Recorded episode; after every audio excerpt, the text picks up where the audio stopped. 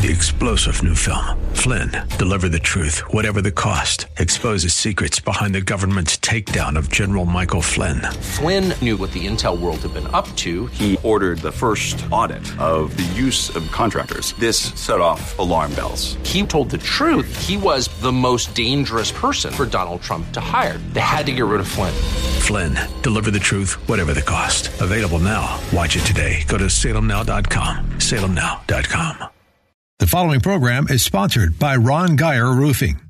The Bible describes events that will mark the last days or end times. 2 Timothy 3:1 says, "This know also that in the last days perilous times shall come." Matthew 24:44 tells us, "Therefore you must be ready, for the Son of Man is coming at an hour when you do not expect him." Bible teacher Ron Geyer leads us through scripture that will help us to remain strong in the Lord. End Time Insights with Bible teacher Ron Geyer starts now. Hi, everybody. Ron Geyer, End Time Insights. Thank you so much for your patronage, listening to the radio station. You make my day. I don't get numbers telling me how many people are listening, but I trust there are, and I thank the Lord that we are here by His gracious will. We're talking about the church at Laodicea. We're teaching from the book of Revelation. We've gone through the seven churches. Let's see if I can remember them in order. We started with Ephesus. We went to um, Smyrna. Number three is Pergamus, number four, Thyatira, number five, Sardis, six, Philadelphia, number seven, the church at Laodicea. I did that good. Hallelujah. So, Laodicea, the seventh church, it's constantly called the lukewarm church, the one that the Lord Jesus Christ said he would spew them out of his mouth. They made him sick because they were lukewarm, were neither cold nor were they hot. And so Jesus is talking to them. This is found in Revelation chapter 3, verses 14 through 22. And I need to pick up at verse 17. Because thou sayest, I am rich and increased with goods and have need of nothing, and knowest not that thou art wretched, ouch, miserable, poor, blind, and naked. That was Jesus' condemnation to the church. This was a church that was in trouble, serious trouble. And we started out with they thought they were rich, and we thought they were increased with goods. They said they were rich, and they said they were increased with goods. And because of that wealth, they thought that they had need of nothing. And yet Jesus says, Whoa, whoa, you don't know that you have need of nothing. And he says it's a very emphatic way in that he's talking. There's a total lack of comprehension on the part of the saints here. You know not that you have need of nothing. And then Jesus says, Thou art. He's going to tell them five things that they are. And this is a very direct speaking. This is a very confrontational type of word he's using. It's actually an accusation. You don't know that you are wretched. And we talked about this last week. talaiporos, it's a callous condition, the most miserable and the calloused of everyone. You guys, you have been ignoring my rebukes, and it's rubbed you and rubbed you and rubbed you, and now you are calloused. Your hearts are calloused. You formed calluses on your heart. You were numb to the sharp pain of the continued rebukes by Jesus. He says you're not only wretched, but you're also miserable, eleeinos in the Greek, in need of pity. You are to be pitied. Jesus told them they had needs, but they were quite poor, even though they thought they were rich. And he said, You need pity. You have needs that only I can take care of. Only I can fill you. You think you're rich and living in abundance, but the truth of the matter is, Jesus is telling these very rich people that they were actually living in abject poverty. The word for poor is tokos, the lowest category of poor people. Jesus saw them as destitute, as impoverished. And don't forget, this was a city that was a great banking and financial center. The Roman leaders came there, they did their banking in this city. It was wealthy, and they felt they were so wealthy there was no need of God. That was wrong. Not only are you wretched and miserable and poor, but you're also blind. The word is tuflos, and it's more than one that just can't see. It's actually this person hasn't just lost his sight, but they no longer have eyes to see. That's a terrible condition. And once again, this city was famous for the eye salve that they made. People would come from different regions to uh, Laodicea because they had an eye salve that they made. It was region wide. It was really famous.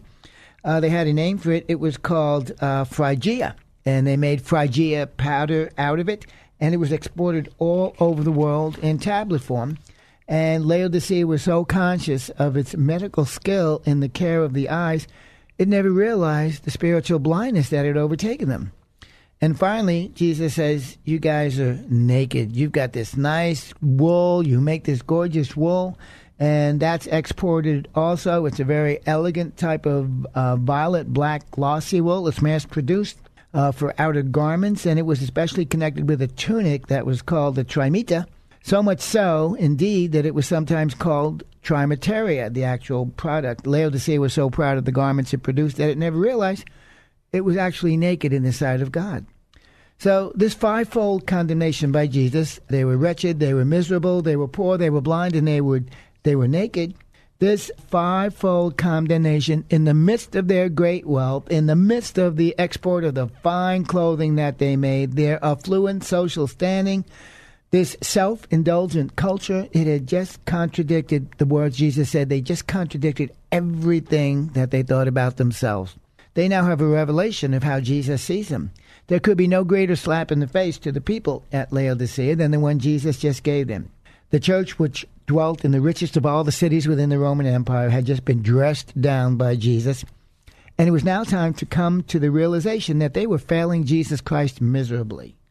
John Walvoord, wonderful Bible commentator, writes like this The Laodiceans were typical of the modern world, which revels in that in which the natural eye can see, but unfortunately it is untouched by the gospel and does not see beyond the veil of the material to the unseen and real eternal spiritual riches which are so desperately needed.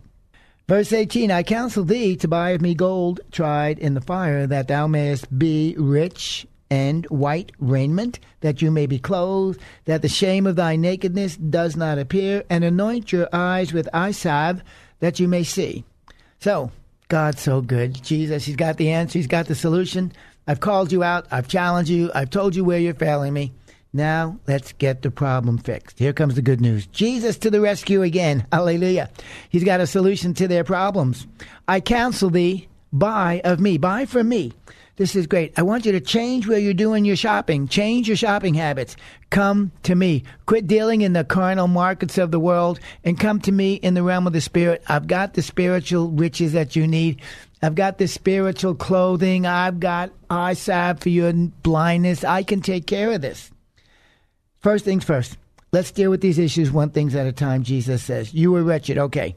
Come to me for counsel and wisdom. Let me remove the calluses on your heart that have come from rejecting me over and over and over, and let me tenderize your heart. Let me make it sensitive to my word. Ezekiel 36, 26, A new heart will I also give thee, and a new spirit will I put within you, and I will take away the stony heart out of your flesh, and I will give you a new heart of flesh.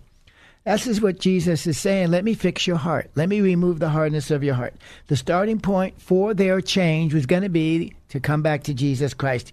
He will fix their wretched state. He alone will remove the callous hearts. He alone will satisfy their desires. Next, he goes after their poverty. He says, Buy of me gold tried in the fire. I counsel thee to buy of me gold tried in the fire. Buy from me gold which has been purified it is clean. It is true. It belongs to Jesus. It's not the filthy lucre that you've set your sights on, but He is willing to share, to give them the true riches that only He has. Gold was the most valuable of all the commodities during this time, and the gold that you had to have that you thought that made you rich, it's false. It's counterfeit. I've got the real stuff. I am the real stuff. But you won't find it where you've been looking. The gold that I have, you can't buy, but it will truly make you rich, and I give it to you freely. Next, he deals with their nakedness. I alone have white raiment, clothing of the saints. We know that. I will clothe your naked spiritual state. You may look good on the outside, but you're naked on the inside. Laodiceans, they love the shiny black wool that made their city famous, but Jesus says you can wear that and every other garment. You will still be naked. Let me clothe you in attire that is fitting your position as children of God. White raiment represents the saints in several passages in the Bible. We know that. Finally, he offers them a solution for their blindness. And anoint thine eyes with eye salve that you may see. Remember, they were famous in the city for their healing medicines, especially concerning uh, diseased eyes. The saints here, they understood that. That's why Jesus is talking to them. He's talking about clothing. He's talking about eye salve. He's talking about blindness. He's talking about nakedness. He's talking about gold, purity, being poor. He dealt with them in terms that they could understand, and they did. Jesus challenged and named everything that made the city great and became a source of pride in their lives. Jesus challenged that, and he proved it is counterfeit. But he then revealed to them that for every source of their pride, he alone held the real truth, the real wealth, the real clothing, the real healing. The saints here needed a makeover, and Jesus was prepared to give it to them. I love it. I love it. I love it. Verse 19. Why? For as many as I love, I rebuke and I chasten. Be zealous, therefore, and repent. And this is Jesus. I love it. And look at this. He says, what did love look like here? Love here looked like him telling the Laodiceans, look, man, you're naked, you're miserable, you're wretched, you're blind, you're poor. He told them the truth. That did not edify him. That was not a feel good type of gospel message. He did not sugarcoat this at all. But he was speaking to the church and he told them the truth. And, you know, we talk about communication all the time. Two aspects of communication. Number one, your motive, saints, is always love. You speak because you love people. And number two, your message, it never changes. Your motive is always love and your message is always truth. That's it. It's a very simple gospel. Because you love people, you tell them the truth. You don't tell them half truths. You don't give them just a little bit. You don't sugarcoat it. You don't change it. You give them the truth in love that they may grow. So the phrase, as many as I love, is aimed at the saints in Laodicea who profess to follow Jesus, not those who aren't making any effort to follow him. He's making no effort to discipline those who are making no effort to obey him, but rather he is dealing with those who claim to be his children. And the word for love here, it's not agape, but it's phileo. Phileo is the friendship word. Agape is the deep, intense, sacrificial love. He's not using that deep, intense, sacrificial love. He's letting him know, hey guys, I know. I'm mad. I'm angry. You're sinning. You're in deep, deep trouble. I'm still your friend. We're still in love. It's okay. No longer does John use the word for self sacrificing love, but now it's the word for fondness or friendship. Here, Jesus reveals his love for the church. If I love you, and I do, I will rebuke and chasten you. Man, is that a word for the church today? We have got to get it right. I know, gee, people talk about, I'm not going to talk about sin. We don't talk about sin in our church. Well, it's your church. It doesn't belong to the Lord Jesus Christ because you need to talk about sin. That is divine love. We need to be bolder. You know, I've got lots of black friends. They're great people. They're no different than anybody else, right? Just like Spanish people, Irish people, Democrats, Republicans. We're no different than anybody else. We're all people, children of God by creation and we tell them the truth if we love them. But I just can't understand how we in our churches we won't tell the Democrats the truth, the black people the truth about the, what the Democrat Party has done to them. Well, that's not a place for the pulpit. You bet it is. If it's truth, it's a place for the pulpit. It deserves in the pulpit. It has its place in the pulpit of God. We need to start telling the people the truth about what's being done to them, about what's happening to them. It may be hard and they may offend some of them. So be it. That's what happens. You get persecuted when that happens. It got Jesus killed. It may get you killed. But you must be committed to telling people the truth. That's where the power of God operates. Here, Jesus reveals his love for the church. He says, uh, I love you and I do. I'm going to rebuke you. I'm going to chasten you. There is no place in the church of Jesus Christ for pastors and leaders who will not confront sin. It reveals to those people a false love. Well, it should reveal to them a false love, a counterfeit Christianity that places personal acceptance above true shepherding. Run far from them. On the other hand, rebuke and chastisement is the sure sign of God's love, Jesus' love for his church. The word for rebuke there is elekcho in the Greek, and it means to expose. It means to convict, to bring to light someone's actions, not for the sake of condemning, but for the purpose of bringing about a change in one's life, in one's way of thinking. And that's where they've tricked us. The world has tricked us. They think you can't judge anybody, you can't tell the truth to anybody because you're condemning them. The world may do that, but not in the church. When we tell somebody the truth about their sin, it's not because we're condemning them, it's because we're correcting them that they may be restored to a right relationship with the Lord Jesus Christ. And so that's why we tell them the truth. They're hard. They may be offensive, but I don't care what the world labels something. The world doesn't tell me how to act. The world doesn't tell me what I can do, what I can't do. The world doesn't tell me to open the church, to close the church. The world does not have that authority. The church is a living pillar, the ground of truth. Hallelujah. I rebuke and I chasten. The word for chasten is paideuo. I just mumbled through that. P A I D E U O. And it means to teach, to train with strict discipline to assist one in reaching their full potential. You got to understand when we tell you the truth, when we call out your sin, it's not to condemn you, it's to correct you, but it's also to help you reach your full potential. You got to get that straight. The church needs to redefine some of this language that the world has put on us. We can't be cowardly, we can't be scared. We have got to tell people the truth. When we rebuke them, when we chasten them, we are, when we are pointing out their sin, it's because we love them, we want their best, we want to correct them, we want to help them in reaching their God given potential. That's it. That's the only reason. We don't have any other motives. Therefore, be zealous. The word there is zilu. It means to be hot, to heat, or to boil, to be heated, to have enthusiasm, to have passion, to be moved with an eagerness for achievement. One thing I've noticed, and, and, I don't know if it's in the Greek language or just the way Jesus wrote the book, but the words that he uses, they're normally they're fiery words. They're words of passion, words of strength, they're words of commitment and emotion. Jesus just didn't really use everyday speech. Uh, when he was talking to the saints, when he was talking to his people. He used language that was dealing with his church that was going to fire them up. His love and sternness came out in no uncertain terms. Finally, wrap it all up, put a bow on it, and the process of you getting back with me is repenting. There's no place either in Christ Church for a minister that will not call Christ Church to repentance. It's why the hyper grace message is so dangerous. I don't care who preaches it. If you remove repentance from the message of the gospel, or if you misrepresent it in any way, you are false, your message is demonic, and you do not know Jesus. Once again, run far from them. Verse 20 Behold, I stand at the door and knock. If any man hear my voice and open the door, I will come in to him and will sup with him, and he with me. This is a key verse that has been misunderstood for centuries. We know Jesus is speaking because it's written in red. He is still speaking, and the pastor and the church of the Laodiceans are who he is speaking to.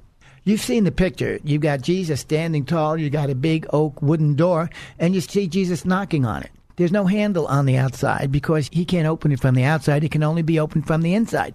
And people say that, yeah, Jesus is knocking on the door of your heart. He's trying to save you. Well, that would be nice, but it's not true. If you read the scriptures, and we want to be scripturally accurate, Jesus is talking to the church. He's not talking to sinners. Here, he's talking to the church that the Laodiceans are in, and he's saying, Will you please let me into your church? Please remember at the beginning when he started, he didn't say to the church at Ephesus, he didn't say to the church at Philadelphia, to the church at Smyrna like he did. He said to the church of the Laodiceans, he called them by name.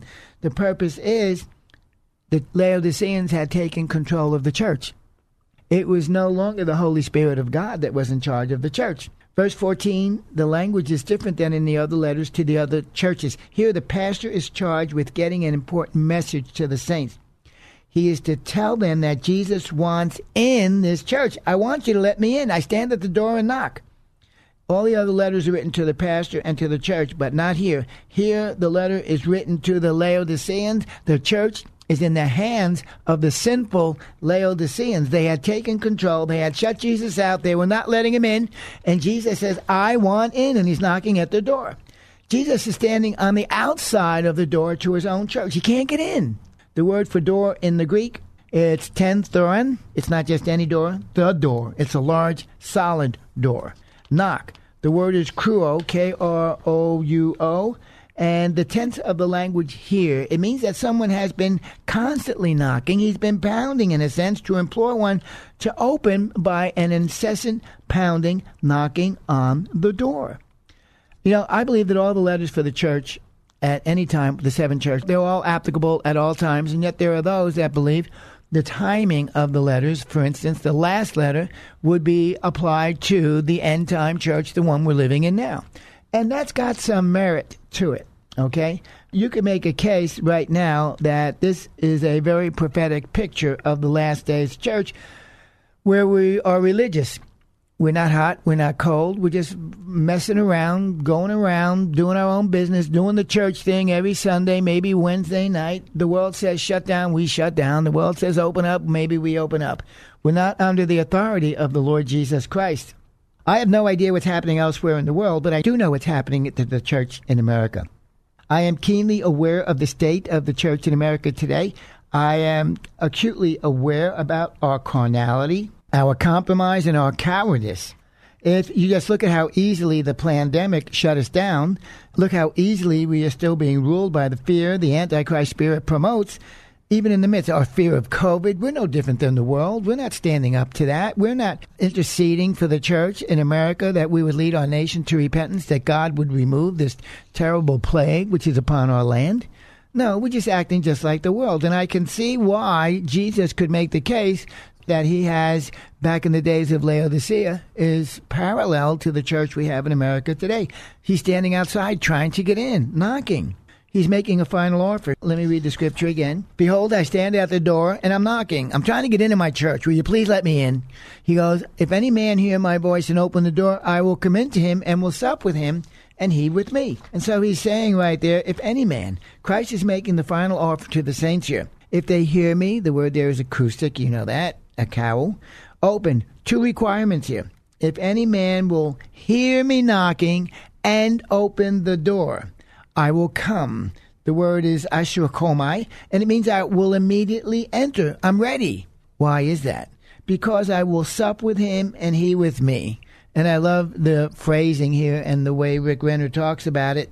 He's talking about I will sup with me. That what that means is don't forget, he's there's nothing redeemable about this church. He's rebuked them, he's chastised them, he told them they were wretched and miserable, naked, poor, and blind. And yet, look at the spirit here. Rick Renner describing it this way Dinner, a late afternoon or evening dinner. Such dinners were reserved only for the closest of companions and friends. The use of this word that he's saying, sup with me, the word there is deipneo, deipneo, D E I P N E O, deipneo, the use of this word tells us that Christ will enter into a companionship type of relationship with them. He's approaching them as a friend, and he wants intimacy with anyone who will respond to his voice. I love it. I love it. That's the that's the love of God. That's the love of Christ for his church. After everything that he's called him out on, everything that he's challenged them, they haven't done anything that he could congratulate them on. He's still saying, "Hey, man, I love you." We're friends. Come on, let's fix this. Let's get back into tight relationship. Let's get to know each other.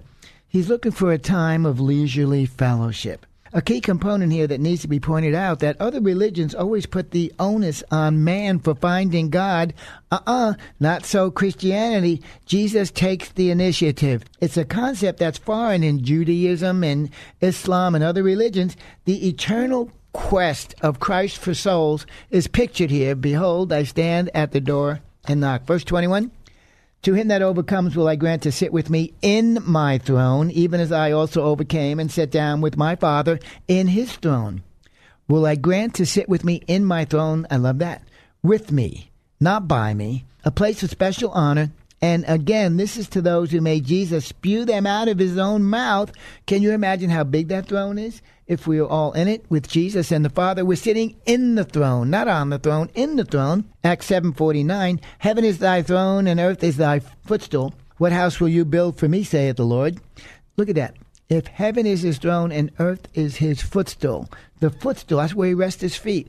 The earth is where he rests his feet. That's a mighty big throne. There's room for all of us. Take him up on his offer. Come on, guys. Even as I also overcame, Jesus is saying to us that if I can do it, you can do it.